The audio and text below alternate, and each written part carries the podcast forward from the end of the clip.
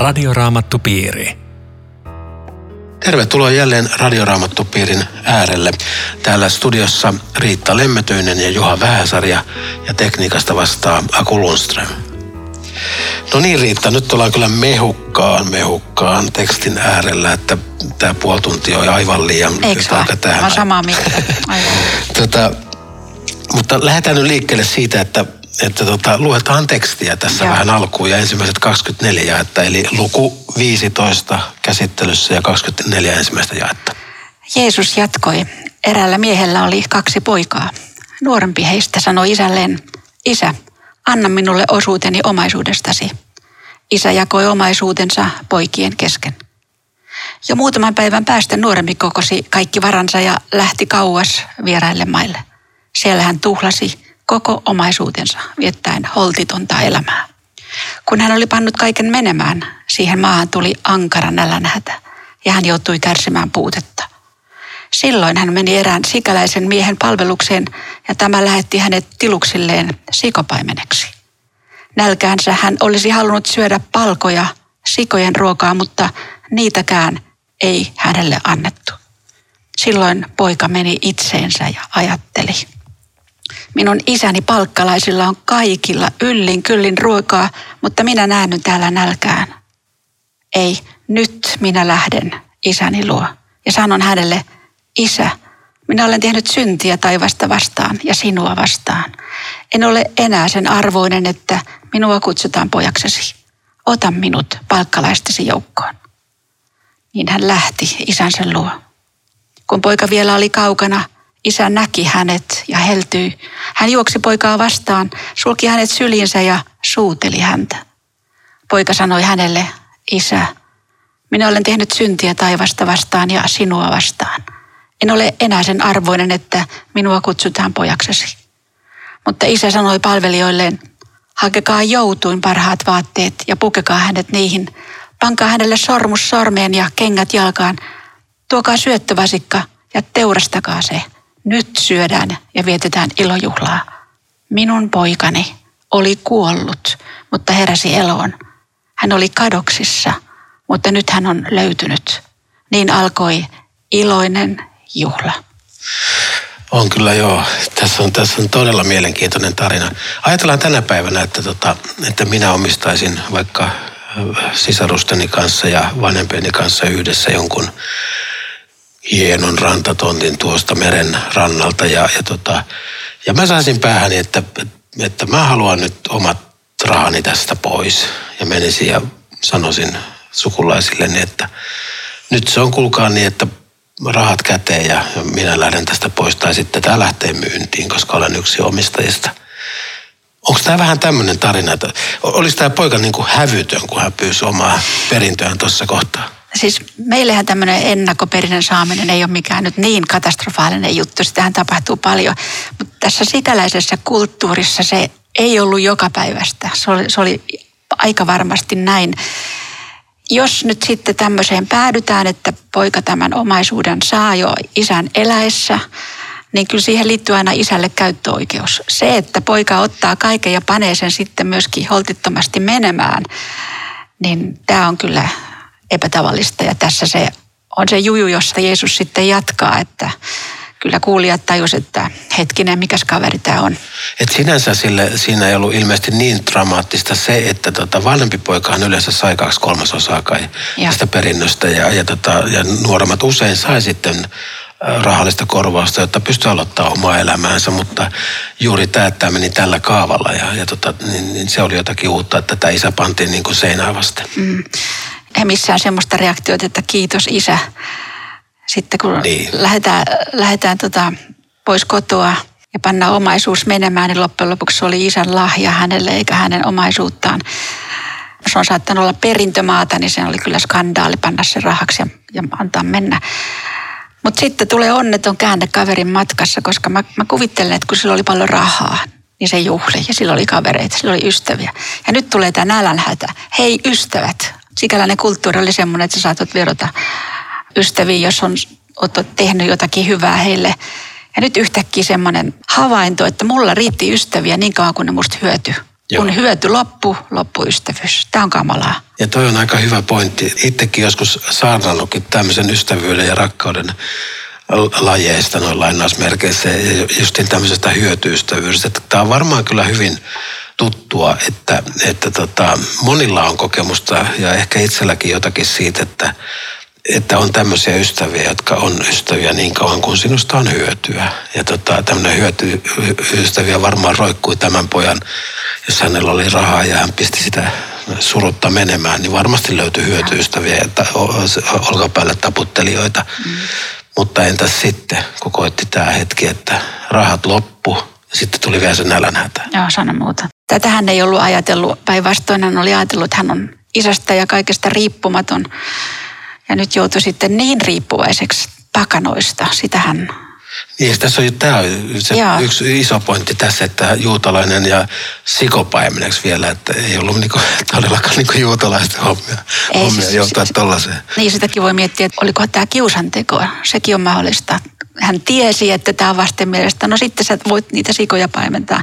Aivan. Eli tulee yksi nöyryytys toisensa jälkeen, tämä on aika... Että olisiko löytynyt muitakin hommia, mihin olisi voinut pojan laittaa, että hyvä kysymys, enpä tätä ajatellutkaan. Sikojen ruokaina oli Johanneksen leipäpuun hedelmiä, että eihän se olisi mitään maksanut, jos niitä olisi saanut syödä, mutta hän joutui siis ihmisten ilkeyden kohteeksi.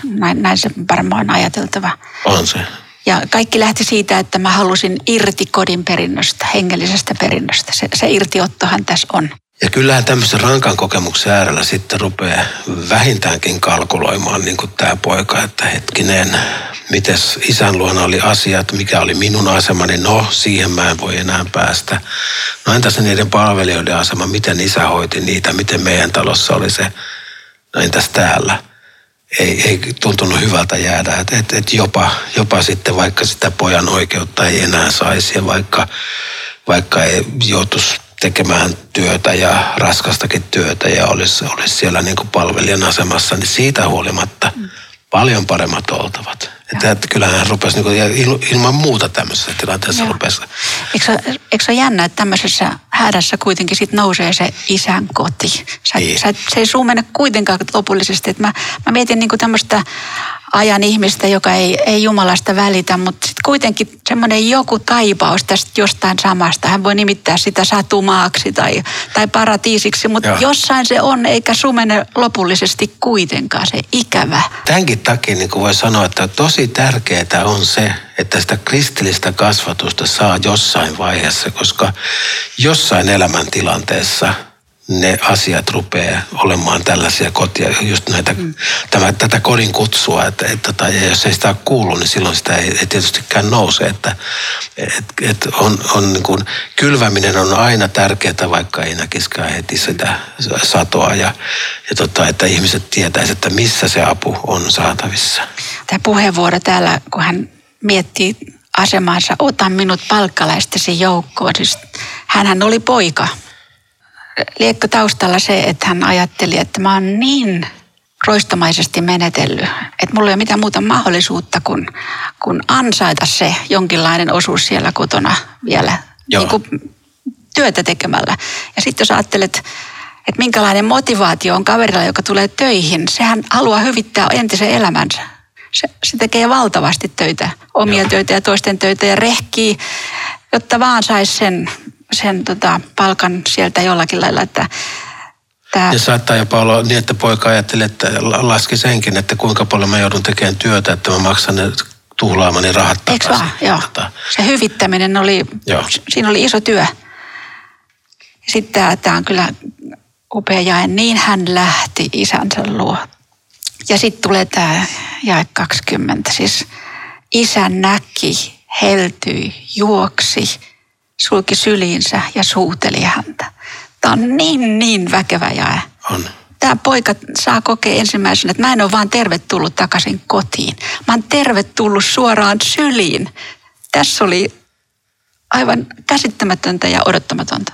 Ja poika ei ollut ehtinyt edes vielä niin kuin oikeastaan sanoa mitään, koska kun isä juoksi häntä kohti ja tavallaan nöyryytti itsensä, kun otti pojan vastaan, sillä eihän vanha mies tuohon aikaan juossut kylän halki, juossut ollenkaan. Se ei kuulunut arvokkaan miehen arvolle sellainen ollenkaan. Ja hän niin kuin tavallaan kertoi koko sille kyläyhteisölle sen juoksun kautta, että tämä poika on edelleen minun poikani. Ja tämä asia on niin kuin minun puoleltani klaari. Että se tavallaan otti sen häpeän pojan päältä pois itselleen. Ja näinhän Jeesuskin teki. Kantoi meidän synnit ja häpeän.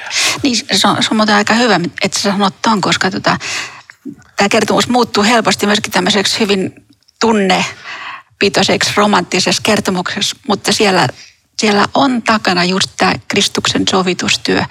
Hän juoksi meitä vastaan, sovitti meidän syntymme ennen kuin me oltiin edes syntyneetkään. Että ei sitä voi ilman tätä lukea, tätä taustaa vasten. Mutta sitten mä vielä niin kuin haluaisin monelle kuulijalle välittää tämän suunnattoman kauniin kuvan Jumalasta. Hän näki, heltyi, juoksi, sulki sylinsä ja suuteli. Että meillä on usein semmoinen Jumalakuva, että se on hyvä, jos joskus on mulla armollinen ja hyvä, mutta aika harvinaista se on. Joo, mutta totta. Se on väärä luulo. Tuo on totta, eikä todellakaan pannut tilille häntä niin kuin näistä menneistä teoistaan. Ei edes ollut kiinnostunut niistä, vaan hän oli ainoastaan kiinnostunut siitä, että nyt tämä poika on tässä ja hän on löytynyt.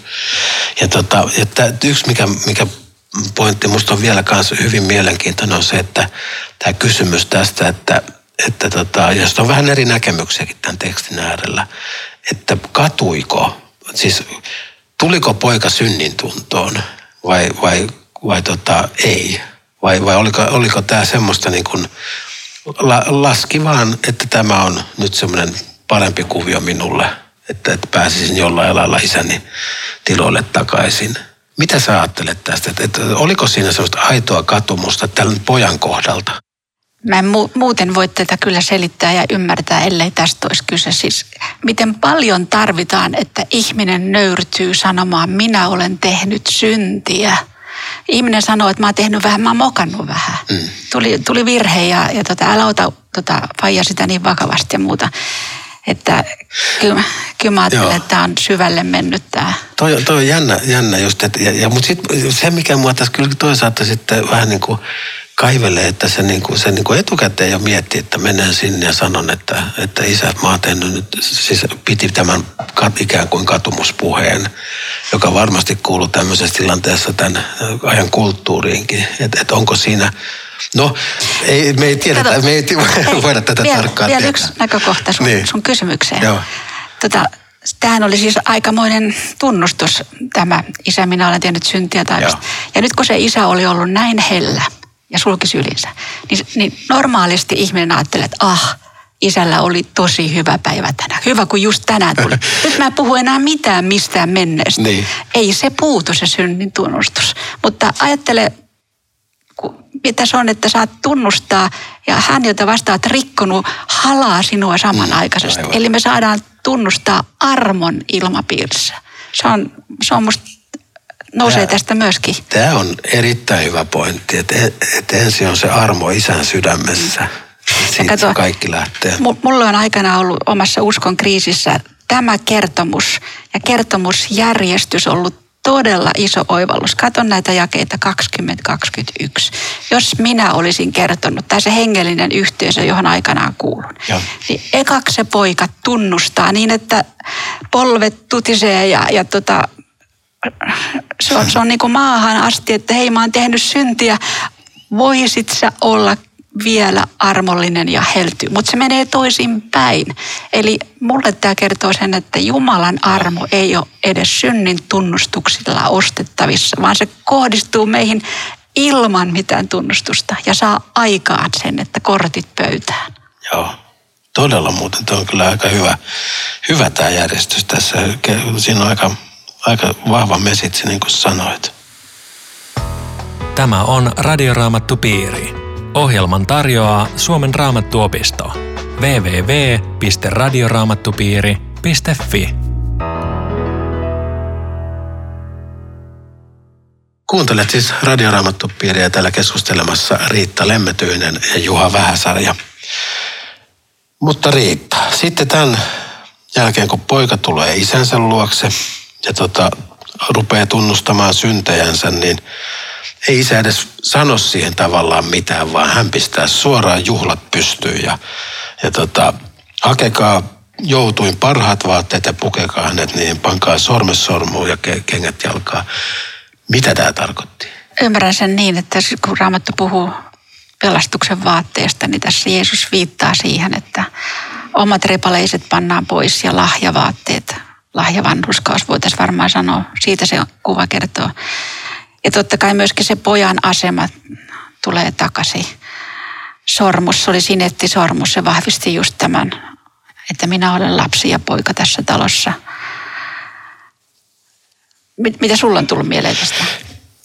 Ihan sama, tuo on erittäin hyvä pointti toi, että hänet puettiin. Hänelle laitettiin sormus sormeen. Hänelle laitettiin kengät jalkaan. Siis Jumala teki. Hän sanoi tälle, että sä olet mun poika edelleen. Mm.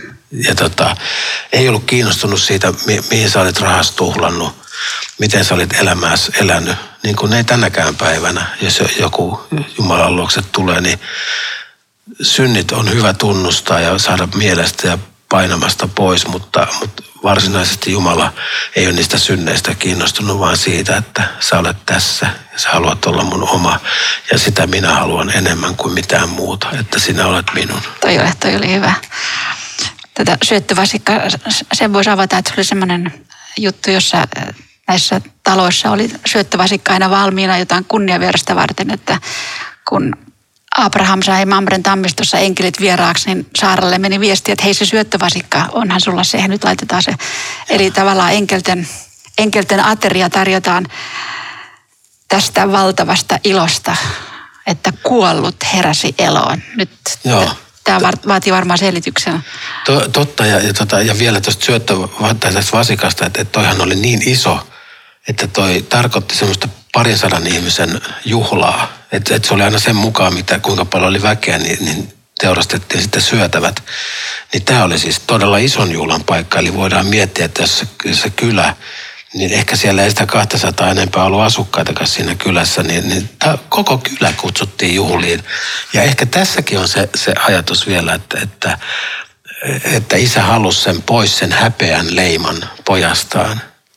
Kutsu kaikki juhlimaan, että hän on löytynyt, hän on mun poika. Ja, et se oli myöskin vahva viesti isältä tälle yhteisölle, että ottakaa tämä poika niin kuin jälleen minun poikana, niin älkääkä antako hänen kokea sitä häpeää enää, mitä hän itse asiassa ansaitsisi. Joo, hyvä kun sanot, se on takuu varmasti näin. Mutta sitten mitä tarkoittaa, että joku oli kuollut ja heräsi eloon? Tässähän on hyvä kohta pantu tuohon alaviitteeksi Efesolaisten 2.1. Jumala on tehnyt eläviksi teidät, jotka olitte kuolleita rikkomustenne ja syntienne tähden. Eli luonnostaan jokainen on kuollut Jumalan näkökulmasta. Ei se ole mitään hengellistä elämää ja kuolleille ei kannata sanoa, että venyttele vähän ja rupea etsimään Jumalaa. Jumalan on itse herätettävä. Ja rupeepa hengittämään. Niin, joo. Että niin iso asia on Jumalan luokse tuleminen ja uudesti syntyminen. Joo, se on jännä, että se on tässä vertauksessa todellakin niin kuin sanottu näin, että ei sanota, että poika oli vaan vähän huonoilla teillä tai poika oli jotakin pientä, vaan hän oli kuollut. Vähän samaa tapaa kuin Paavali, kun kohtasi Kristuksen Damaskuksen tiellä, niin hän käytti tämmöistä sanaa, että minä kuolin. Se vanha ylpeä omiin tekoihinsa luottanut kristittyjen vainoa ja kohtas Kristuksen.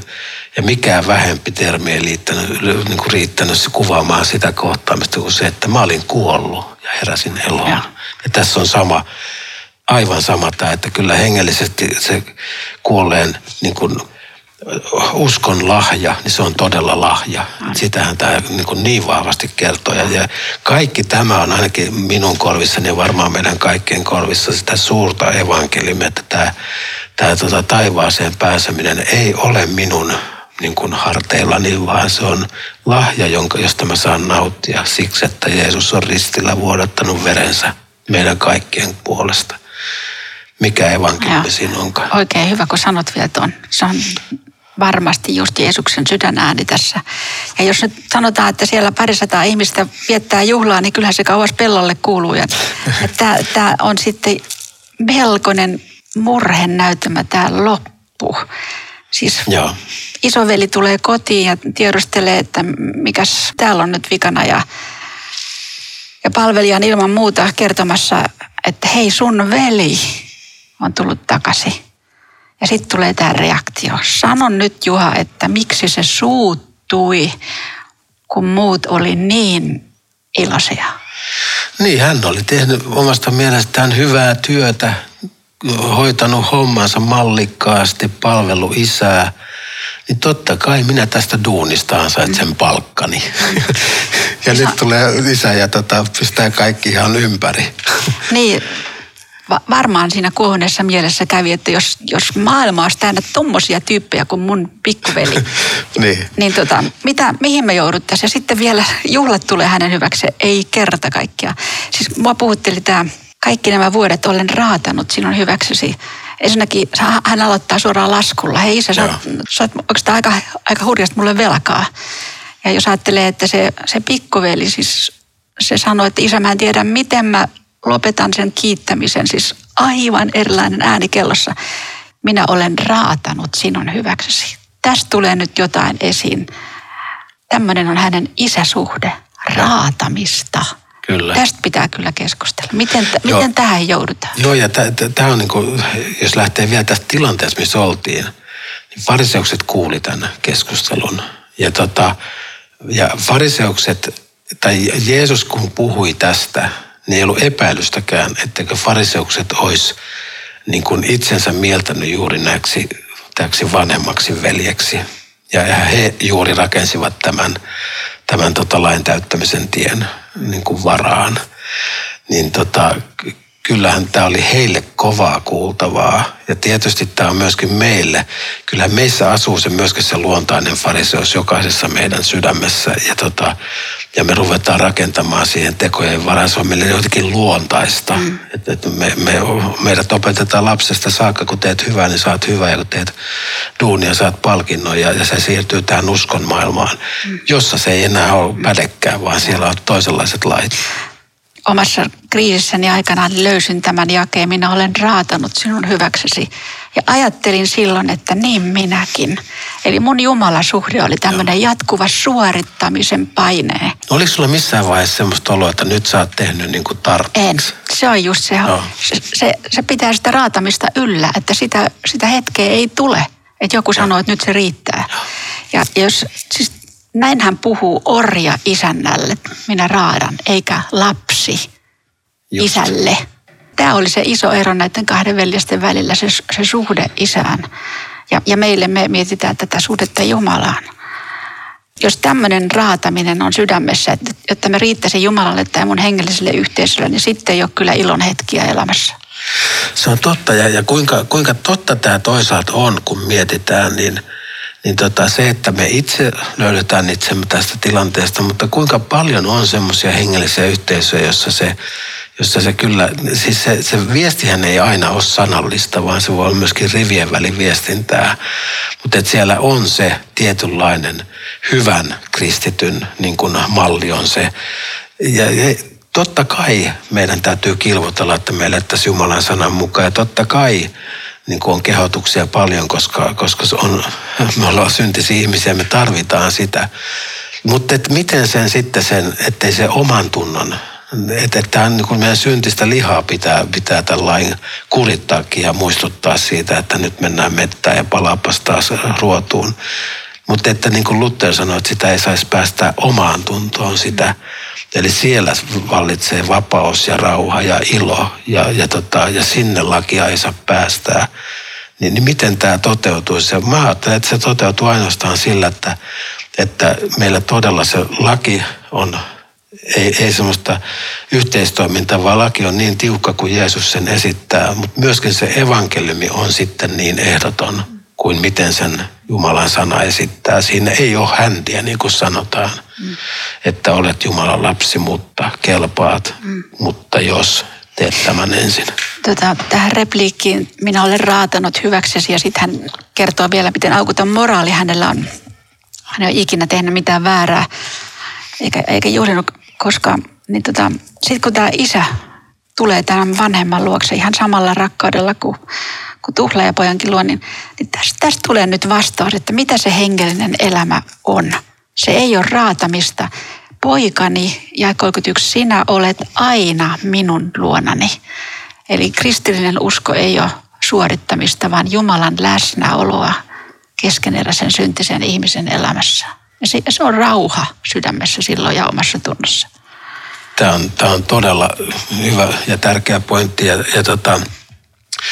tässä me huomataan vielä sekin, että Jumala tai Isä tässä tapauksessa oikeastaan kärsi tässä tämmöisen tuplahäpeän sen nuoremman pojan kanssa, mutta sitten tämä vanhemman veljenkin kanssa. Eihän isä, siis periaatteessa isän olisi pitänyt potkaista sitä takapuolella ja ajaa se pois sieltä tilalta, että kun sä tuommoisia puhut. Hän nöyryyttää itsensä tässäkin ja menee sen pojan luo ja pyytää. Tuu juhliin mukaan. Tämä kaikki on ollut sun, että tule tänne. Ja tavallaan tämähän on niin kuin nöyryytys isälle tämän 200 juhlaväen keskuudessa, että poika ei tullut sinne juhliin oma-aloitteisesti. Ja hän alentaa itsensä, menee ja pyytää, voitko tulla. Sekin kuvaa tätä Jumalan niin kuin loppumatonta kutsua ja rakkautta, että josko sinäkin vielä. Ja fariseuksethan tämän tietysti ymmärsi taas, että nyt puhutaan meistä. Ja se, kun hän valitti, että hän ei ole vuohipahastakaan saanut, niin onhan tämäkin isältä semmoinen melkoinen lause. Ja kaikki, mikä on minun, on sinun. Siis mikä elämänlaatu. Sähän sait sen 2/3 perintöäkin vielä siellä jossain vaiheessa. Joo. Eli mulle tämä on myöskin viesti siitä, että kristillinen usko ei ole mitään semmoista älä uskoa, älä sitä, älä tätä, älä noin, älä näin, täynnä kieltoja. Kaikki, mikä on minun, on sinun. Onhan tämä väkevää. On todella. Se kertoo siitä, mitä ristin evankeliumi on, että sen jälkeen kaikki, mikä on taivaan, niin sanoo myös meidän. Radioraamattupiiri. Hyvät ystävät, nyt ollaan päästy tuhlaajapoika-vertauksen loppuun ja ohjelma tältä osin lopetetaan tähän, mutta hiljennytään vielä yhdessä rukoukseen. Herra Jeesus, kiitos siitä, että me kaikenlaiset tuhlaajapojat ja vanhemmat veljet, keitä ikinä olemmekin, missä elämäntilanteessa ikinä olemmekin, saamme olla sinun rakkaita lapsia ihan siksi, että sinä olet antanut meille uskon lahjan. Sinä olet luvannut meille taivaan. Kaikki perustuu siihen, mitä sinä olet tehnyt meidän puolestamme. Kiitos, että Jeesus kantoi meidän synnit ristillä ja me saadaan olla vapaita Jumalan lapsia. Saadaan osallistua taivaan ilojuhlaan, jossa ei loppua ole. Kiitos tästä syvästä Raamatun opetuksesta, minkä äärellä ollaan tänään saatu olla. Ja Herra Jeesus, älä anna yhdenkään meidän koskaan lähteä sun luotasi pois minkään syyn tai synnin tähden. Kiitos Jeesus, että sinä pidät meistä kiinni ja huolehdit, että me ollaan kerran itse kukin kotona. Jeesuksen nimessä. Aamen. Radioraamattupiiri. www.radioraamattupiiri.fi